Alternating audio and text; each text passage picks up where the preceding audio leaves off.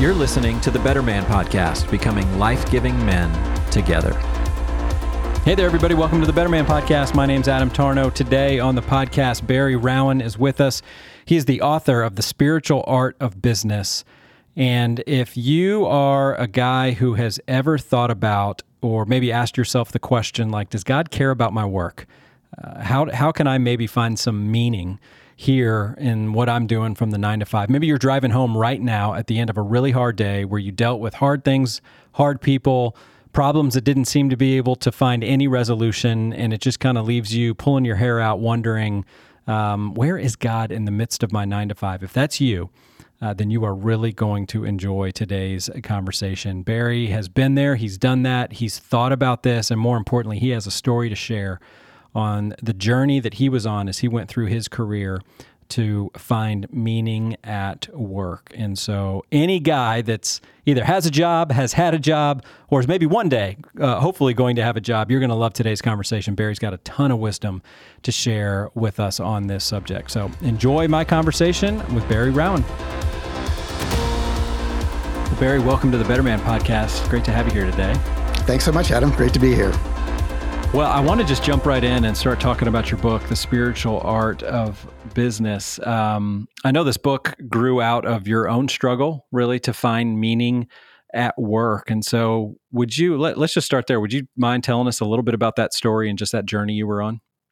Sure. I mean, I really came to a surrendered faith out of a crisis of meaning in work. I mean, I'd always gone to church my whole life, but I really didn't understand the gospel in the sense that I didn't know that it had to start with surrender. And hmm. so, as uh, that, I actually got invited to a, a camp in Colorado where I now live. Uh, uh, and climbed up on a rock above that camp and and just started weeping. I Said, "Well, what mm. is this about?" And I realized that it was the juxtaposition of the serenity of that environment was in just such contrast to this turmoil within me. Mm. And uh, I was sick and tired of living a divided life. I wanted to give myself wholeheartedly to something, but I knew that something had to be worth my whole life. And um, read 16 books in the next eight months, uh, trying to sort it out and and stopped going to church because I thought it was hypocritical to worship a God I was no longer sure existed, as God had to take me down to just bedrock in my faith. And yeah. out of that, I, I concluded, as the lawyers would say, based on the preponderance of the evidence, I think it's more likely than not that God does exist. Uh, yeah. It was about an 80 20 thing for me, though. You know, it wasn't wow. a slam dunk.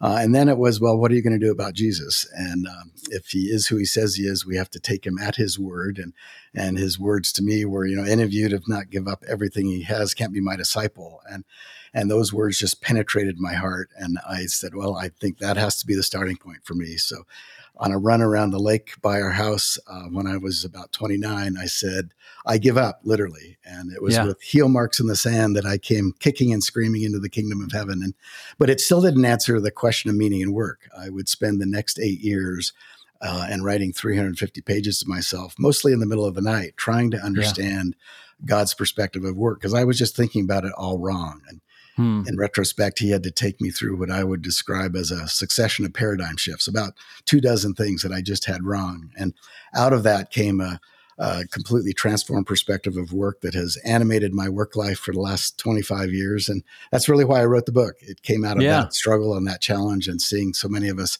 having the same kind of challenges.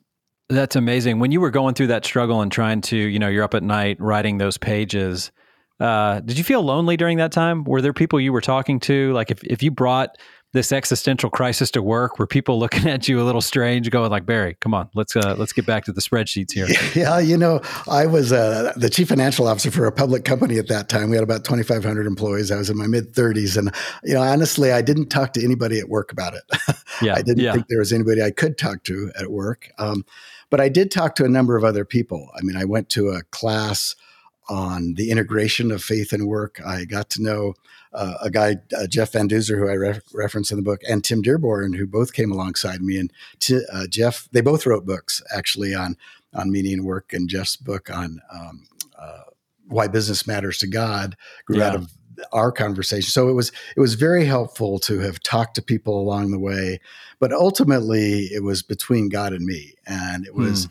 God using my work to do His work in me, and that He had yeah. to really take me through uh, this this challenge and these understandings and unpack so much of what I had been had put into my own soul, like replacing the God of the universe with the God of achievement, uh, for one, mm. and uh, and it, so it was really His work in me, and uh, but ultimately coming alongside me was my wife, uh, who was very very helpful. Um, Although I did learn uh, to buy just one ticket to the roller coaster. For a while, I was buying two tickets and would send her on the, the, same ride with me. And I realized, you know, that's probably not very fair to her. So yes. I became more judicious about uh, how and when to bring her in. But just we've been married now for 42 years. And so that's having awesome. her by our, my side was really helpful. Yeah. Oh, I get it. Uh, I'm married to uh, an amazing woman that'll listen to a lot of my musings. And yeah, you're right. Sometimes it's like, you know what? I probably shouldn't have opened my mouth on this one. I don't know if I need two of us Maybe laying I'll just awake here tonight. this one. Yeah. yeah. No, I can I can understand that. So I, I love how you alluded to. Listen, I really needed to figure out some of these paradigms, and I think you said earlier, like maybe 20 some odd paradigms uh, certainly don't want you to go through the whole list uh, and put you on the spot there and see if you remember all of them. But do a few of them jump out of just going? These were these were big ones. These were some big aha moments where I realized I had a wrong view of God, or not of just God, but of of work. Yeah, and it really was a wrong view of life. And I'll give you mm. one critical one, which was I was looking at life from the outside in instead of from the inside out. I thought, okay, yeah. if I just get the right job, somehow I'll be filled up. And I, the way I describe it is I had the input pipes and the output pipes hooked up backwards. You know, yeah, I thought if yeah. I just get filled with achievement or achieve that that will fill me up and I'll I'll be happy and joyful and and realize later that no achievement is an output uh, that mm. we achieve because God first loved us and that love finds expression in all we do. So that was a fundamental thing was to realize that fundamentally it comes out of Corinthians, the mystery that's been hidden throughout the ages is Christ in us, the hope of glory. And we begin to see it that way. I began to see that everything is an opportunity for the expression of ourselves. So our, yeah. we are not what we do, as the world would tell us, but what we do is an expression of who we are. And for followers of Jesus, as we become less and he becomes more, it is Jesus being expressed as we go into the office, when we set high standards, when we want to see a business perform better, and all the things we do in in the in our daily lives. So that was a fundamental thing I had wrong. And the corollary to that was I was trying to derive meaning from my work instead of bringing meaning to the work. Again, yeah. if I just got the right job, so I'll be filled up. Well, that's not the case. And I actually, of course, as a financial guy, drew a, a, a bar chart of jobs from call it a pastor or a teacher or a doctor on one end of the spectrum where there's an, a high intrinsic value to that work. I mean, you know why you're doing that. I mean, doctors become doctors so they can help people grow into the fullness of life by treating patients and curing colds and fixing broken legs and helping people with cancer and those kinds of things. At the other end of the spectrum is something like business. And I hmm. think that we can have just as meaningful a life when we're called to business, but the onus is on us even more to bring meaning to the work because there's less yeah. intrinsic value. And it's God's perspective of the work that ultimately brings meaning to it. And once I began to realize that, I realized, okay, now uh, it's my responsibility to think and pray through what is God's perspective of business? What are the distinctives about business or in any job that we happen to be working in currently that brings meaning to it? And so out of that came a really a life giving uh, perspective of my work, which was to contribute to a better society as seen through the eyes of God. Mm. And I thought, well, if that's my personal call, uh, what is the role of business in contributing to a better society as seen through the eyes of God? And, and that led to my understanding that the fundamental purpose of business is to serve. And mm. it does it yeah. in you know many ways that we could we think about four, particularly, you know, responsible value creation. You know, yeah. most institutions uh, distribute economic value, but business actually creates it so that it can then be can then be distributed. And or secondly, um, serving customers because when we're serving customers, we're literally serving God because God is uh, um, embedded in the people that we serve, and creating an environment for employees that enables us all to grow into the full expression of ourselves. Mm-hmm. I'm very growth oriented. I want to be a better human being next year than I was last year, and and I I think that most of us want to do that. And so, creating an environment that enables people to use their gifts and talents to contribute to the purpose of the organization, and you know, being a good corporate citizen. When I was at um, uh, one company, for example, we offered. Uh, telecommunication services around the world and including Japan. And I happened to be there when the tsunami hit Japan. Well, we offered free calling to Japan it was just something we could do. So as yeah. I began to see those kinds of ways that business could contribute to society, it made my work life come alive because hmm. now I could connect what I'm doing in this moment with my purpose in life. And yep. kind of the silly little example for me is if we had someone working on a, a an Excel formula in a spreadsheet, how do I connect that Excel formula to my purpose in life. And you think, well, that's kind of stupid. Well, it might be stupid, but it really is a test. And it's like, oh, really now. I can do it because, yep. well, let's say they're working on a formula in a strategic plan. Well, you want to get the formula right so the plan can be right, so that the company can do better, so that it can fulfill its God ordained business, uh, God ordained calling on the long, along the lines we talked about. And if I'm called to business, then I can now see why getting that formula right connects to my purpose in life. And you know, we talk a lot about balance in life, sort of the horizontal perspective of how much time do we spend at work and at home and at family, which is a very important question. Right. But the bigger question for me was the vertical question of congruence, of connectedness hmm. and, yeah, and congruence. That's good. And once I began to see those connection points, my work life came alive. And that perspective has really energized my work life, as I said, for the last 25 years. You know, Barry, it's really interesting hearing you say that. So, again, like what I'm doing professionally, going around working with organizations, helping them uh, develop their leaders, that, that's my full time job. And I mean, one of the biggest conversations that's going on out there that I see that's been around for a long time is just this whole idea about employee engagement. Uh, how can we make sure, you know, every boss would love to have a team of, of people that are all in, right? They're emotionally committed to the organization and its goals. And but then there's also at the same time what Gallup is looking at as they look at the workforce, they're seeing just this insatiable desire in these next generations to really have uh, a purpose at work, right? They really want to be coached and they want to have a purpose. But I'm seeing the balance be, you know, shift a little bit here. And I'm seeing an, an enormous amount of pressure being put on organizations with the younger generation, partic- particularly coming in kind of with their arms crossed a little bit, going, engage me, right? Give me meaning, give me purpose. And that's a that's a pretty tall task to ask an organization and a group of leaders to give your life meaning and purpose. And uh, so the young leaders that I work with, I'm I'm encouraging them. No, you've got to find that meaning and purpose. This is a this is a journey you have to be on.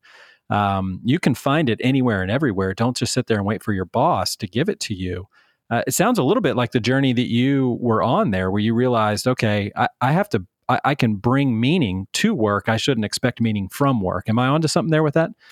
Well, first, Adam, I think your perspective is spot on. Uh, I really do. And uh, my counsel to the people that you're talking to say, let's start with the leaders of the organization as well as right. Uh, I would encourage them to practice what I've come to call management by looking in the mirror, which mm. is that if our people aren't motivated uh, or if they're confused about the strategy or it, it's because I'm confused or because I'm not motivated. And because there's just an amplifier on our own feelings and perspectives. So, right. so I would really start by saying, am I motivated? And how That's do good, I yeah. think about my job? And I think we can either have a life draining or life giving perspective of our jobs. And we, in fact, I, I did this when I was in the middle of this struggle. I was on an airplane to Singapore and I wrote down jobs like, um, a teacher. You know, there's a life draining perspective or life giving perspective. Say it's an English teacher. Well, the life draining perspective is I'm teaching a, a, boring subject to kids who don't want to learn anyway. you know, the yeah. life giving perspective is, oh, I I'm helping people understand language and the ability to express themselves and appreciate literature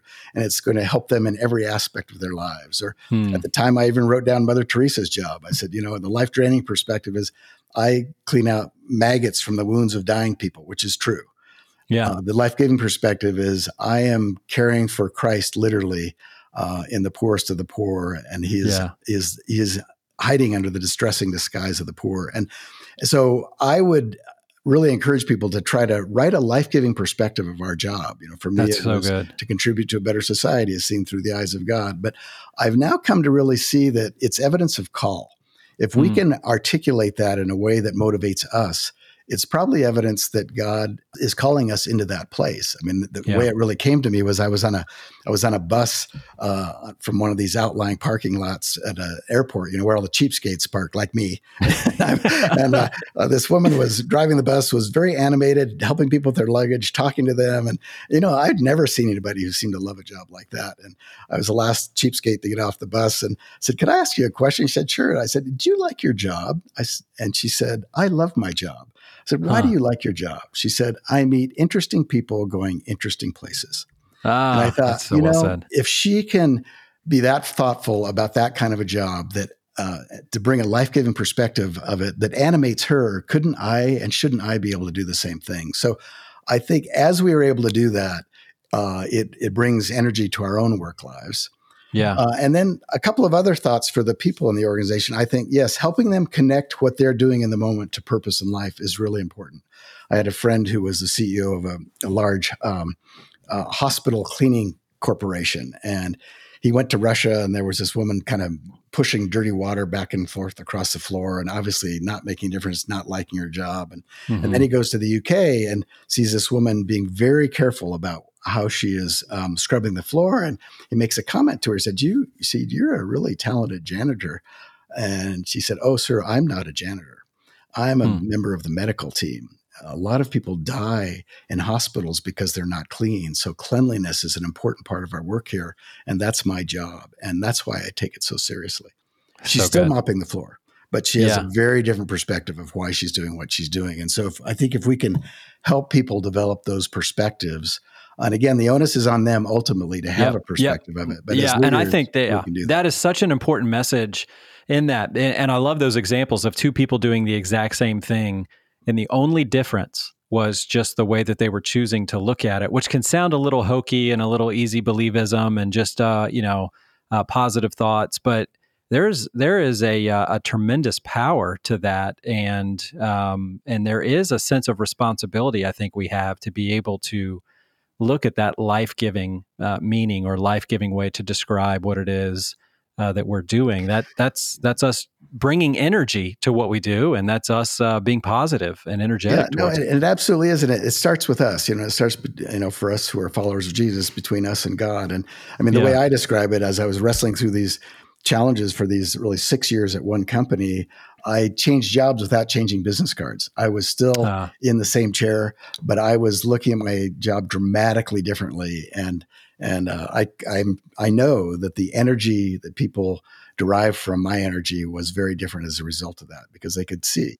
yeah, was that showing up in? Uh, I'm going to get real nitty gritty here. Was that showing up in performance reviews, uh, where, where where bosses or in a 360, where people coming up to you and going, "You're different, Barry. Like something's different. What's going on?" Uh, do, do you remember any stories come to mind with yeah, that? well, I'll I'll give you a striking contrast. So I um, did that job, and then a number of years later, I I took a purposeful pause uh, when I turned fifty because I'd worked flat out for twenty five years, and yeah, and uh, and then after a couple of years, I, Lynn and I looked at each other, my wife, and said, "I think I should go back to work." And the reason was just what we're talking about here. I Hmm. felt so strongly about the power of business to contribute to society, so I took a job in a total turnaround, and I spent 40 years helping to build or turn around uh, eight businesses. Um, uh, so hyper growth type businesses. We sold one for $10 billion and then others that were just turnarounds. This was the biggest turnaround we'd ever done. And it was a financial, operational, strategic, and reputational turnaround. I mean, it was, okay. it was a mess. Um, we had over $200 million worth of debt at 16 to 20% interest rates, just to give you a feel. You're losing $50 million a year. And Yes. and we got it totally turned around. Um, uh, the, the company gone public at 17, the stock skidded to 42 cents a share. And, you know, we got Oh, it no. totally turned around and, and, um, and the stock price improved. And then I got recruited from there to leave. And a woman who I had a very good professional relationship with was a, one of the lawyers. And she was about six one. She comes into my office, closes the door, and plops down in my chair and said, Could I just ask you a question? I know you're leaving here. And I said, Sure. I said, she said, Well, we see the energy you bring to your job. We see that you really seem to care about people. I just want to know what makes you tick. Hmm. And um, I said, Well, at what level would you like to have this conversation? Ah, You know, that's what a great comeback. I like that. closed. Let's talk about the real stuff of life. And so we talked Yeah. again a lot about what we're talking about here. And and nine people, Adam, basically over the next week came in and asked essentially the same question. Come on. And and so for me, that's what brings tears to my eyes because Mm. I uh, tend to not wear my faith on my sleeve, particularly working in a in, in public companies in that kind of environment. Yeah. I tried to follow Saint Francis of Assisi's advice, who says, you know, preach the gospel at all time, and if necessary, use words. But Right. when people say there's something different about why you're about how you approach the job, that is uh, extremely gratifying to me because, Lord, it makes a difference. And I just feel like it's a gift from God for Him to say thank you. And That's I'd say amazing. that to everybody who's listening to our conversation today is you, the way we approach our work will make a difference in our own lives and in the lives of the people that we work with. Yep. You know, the leaders that I work with right now and the guys out there that are maybe, I'll put some timestamps on this, like 35 to 45, and just feeling that complete and total burnout. Um, and just really maybe in that existential crisis. I, I, I don't know if those men truly understand the power of what you just talked about with that uh, changing the perspective on it. Like I, you know, there after a while, you, you get enough experience under your belt professionally where um, you, you kind of have to make the decision on your own as far as what you're going to do and and why this is meaningful to you and and it's um you, you know you can't just wait for somebody to come along with the with the perfect job description and then suddenly you know you, you light up and you're and you're just so energized towards that. You've got to take a lot of personal responsibility for that. I, I, love that aspect of your story uh, with that because i think it's so important. Yeah and i, I mean I, I just for the the guys who are out there who do, do feel burned out, um, it's a very natural thing to feel. And right. I mean, I spent the first 10 years of my career really wrestling with what I should do for my career. mm. and on the outside, yeah. it all looked great. You know, I was doing a startup out of business school that was you know, the 110th fastest growing company in the US, as, was the CFO, got kicked upstairs to be president. And all the while I'm looking for a different job. I said, I'm just so unhappy here. Yeah. And what I really realized, and what God, of course, realized way more deeply than I did, was that the problem was me. And mm. it was the way I was looking at work. And that's why I feel so strongly about about these conversations, Adam. And that's why I really wrote the book was because yeah. there is a way out of the woods. And the way we look at our jobs dramatically changes the energy that we bring to our jobs. And that's amazing. And there, uh, there is a way out. And, uh, but it, but the onus is on us. We need to take yeah. that responsibility. We need to own up to it, man up, if you will. And, and yeah. just in our own lives say, okay, what is it that's impeding me from experiencing the fullness of life that God promises? Yeah, and they don't have to wake up at night and write 350 pages. They can just read your book, and you'll uh, you'll guide them on all of that. Let's change gears here a little bit because I know you, you describe like this prayer of immersion and uh, the importance of that and how that played a role in your career as well. So, will you say some more about that? Like, what why is why is that prayer? What is that? Maybe if you can define what you mean when you talk about that, and then why why do you see that being so important? Yeah, well, it was really just something I learned empirically. I mean, from mm. immersing myself in the pain, basically. And the, yeah. you know, God, as we've talked about, uses our work to do His work in us. And and if I if people can learn one thing, it's to learn how to pray. And mm. I'm not talking about talking. I'm mostly talking about listening.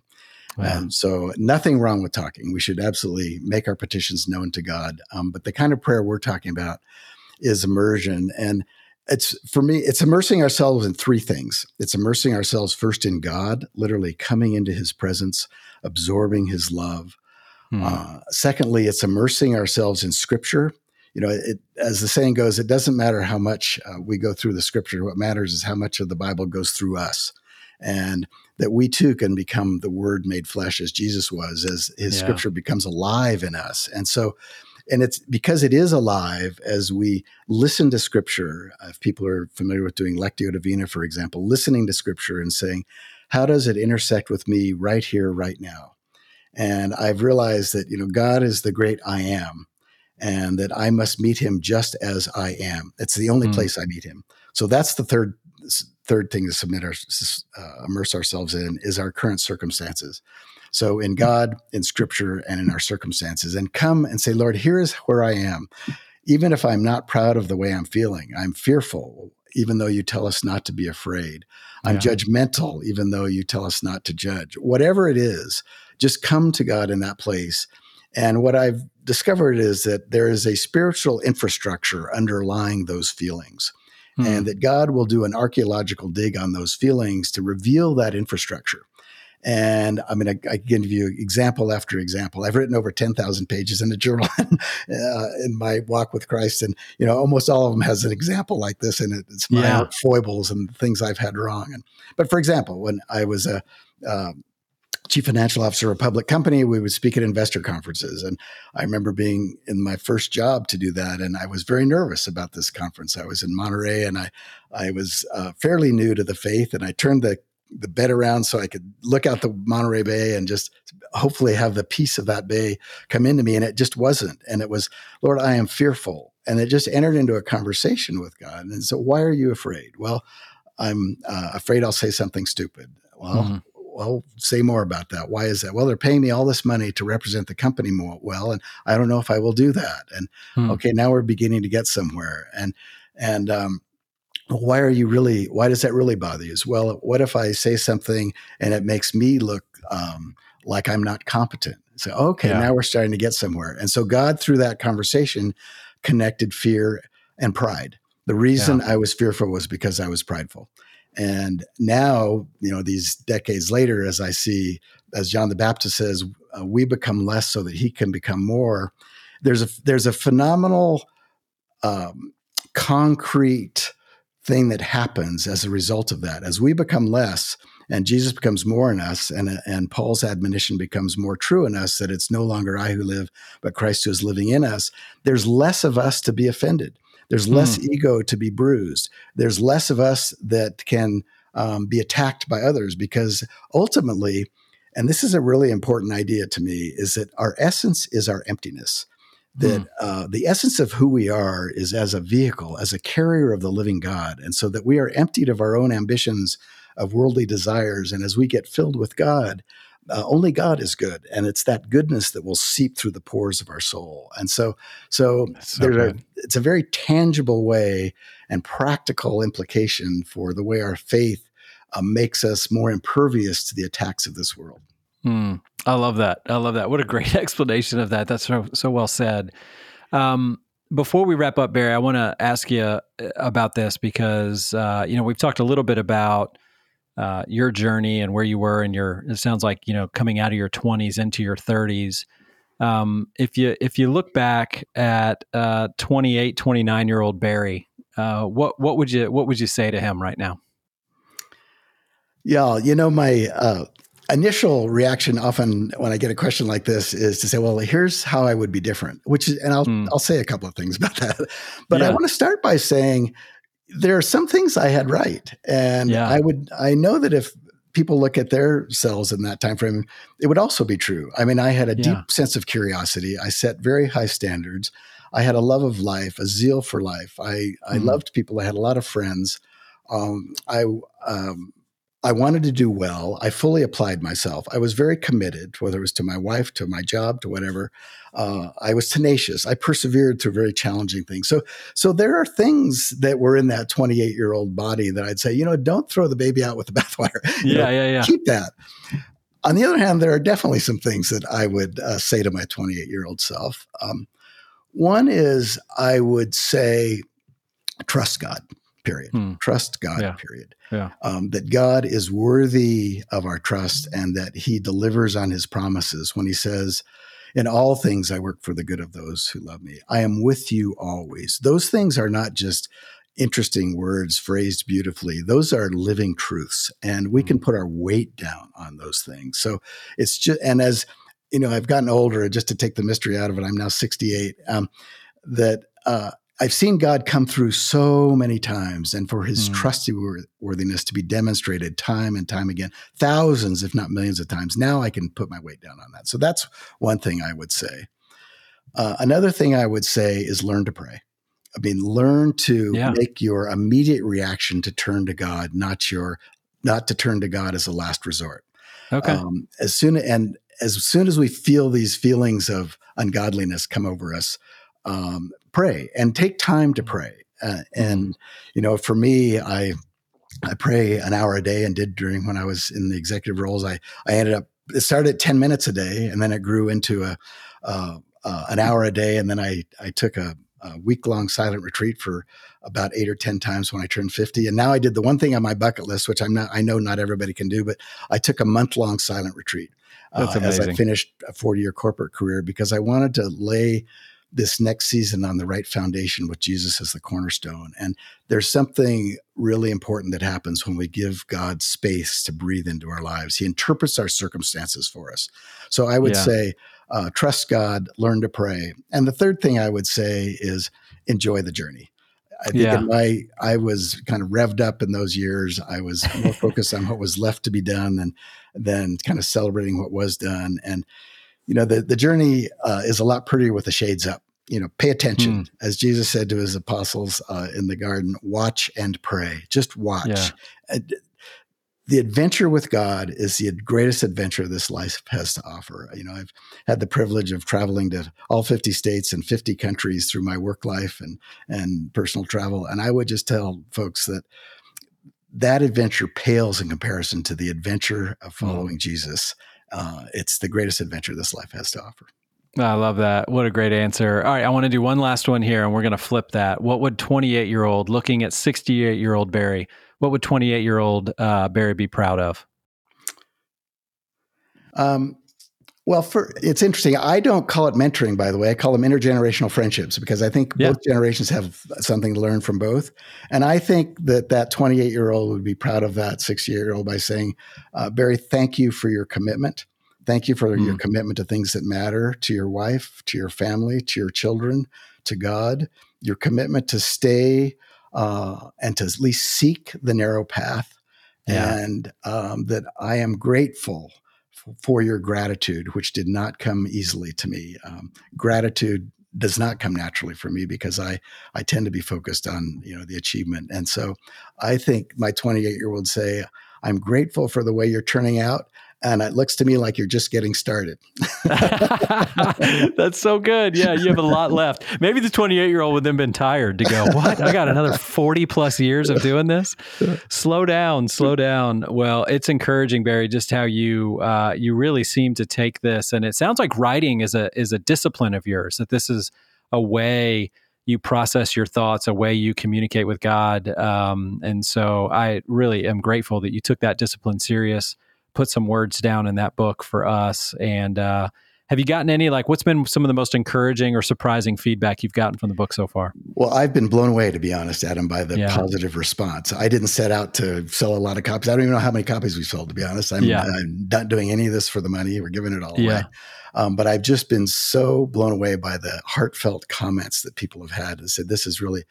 Um, changed my perspective on work. I'm I'm more energized, and I really don't view this as a book, to be honest. I view this as an invitation into a conversation with God. Hmm. And mm. as you know, it's 40 days of guided meditations to help people really develop this life giving perspective of their work. And it's really starts with scripture, tells a few stories of my own foibles, uh, and then asks people, ask questions for people to reflect on. And yeah. so the writing, uh, I call it priding actually. Hmm. uh, a combination of prayer and writing. Writing is a form of prayer for me, and so yeah, I yeah. view this whole book as a as a form of prayer. And the ten thousand pages, it's really not discipline. It is sometimes, but it's it's more uh, out of the overflow of the heart. Um, that's what speaks on that page. It's kind of yeah. a, it's a process of spiritual clarification and consolidation for me, and that's why I found myself writing. I feel like uh, we're kindred spirits on that. I mean, I haven't met very many people that would uh, that I, th- you know, uh, feel like that write as much like that. And so um, that to me, it's almost like I have no clue what I'm thinking until I get a pen in my hand. You know, like don't ask me off the top of my head how I think or feel right now. I need to get my journal and and do some writing. So I really appreciate that and find it very valuable. Well, it's clear you wrote a great book also, and so thank you for that. And and maybe we are cut from the same cloth. I got a a birthday card one time on the front it said uh, some people march to the tune of a different drummer and then you open it up and it said but for you the whole band's weird. So you know, that's probably true. That's awesome.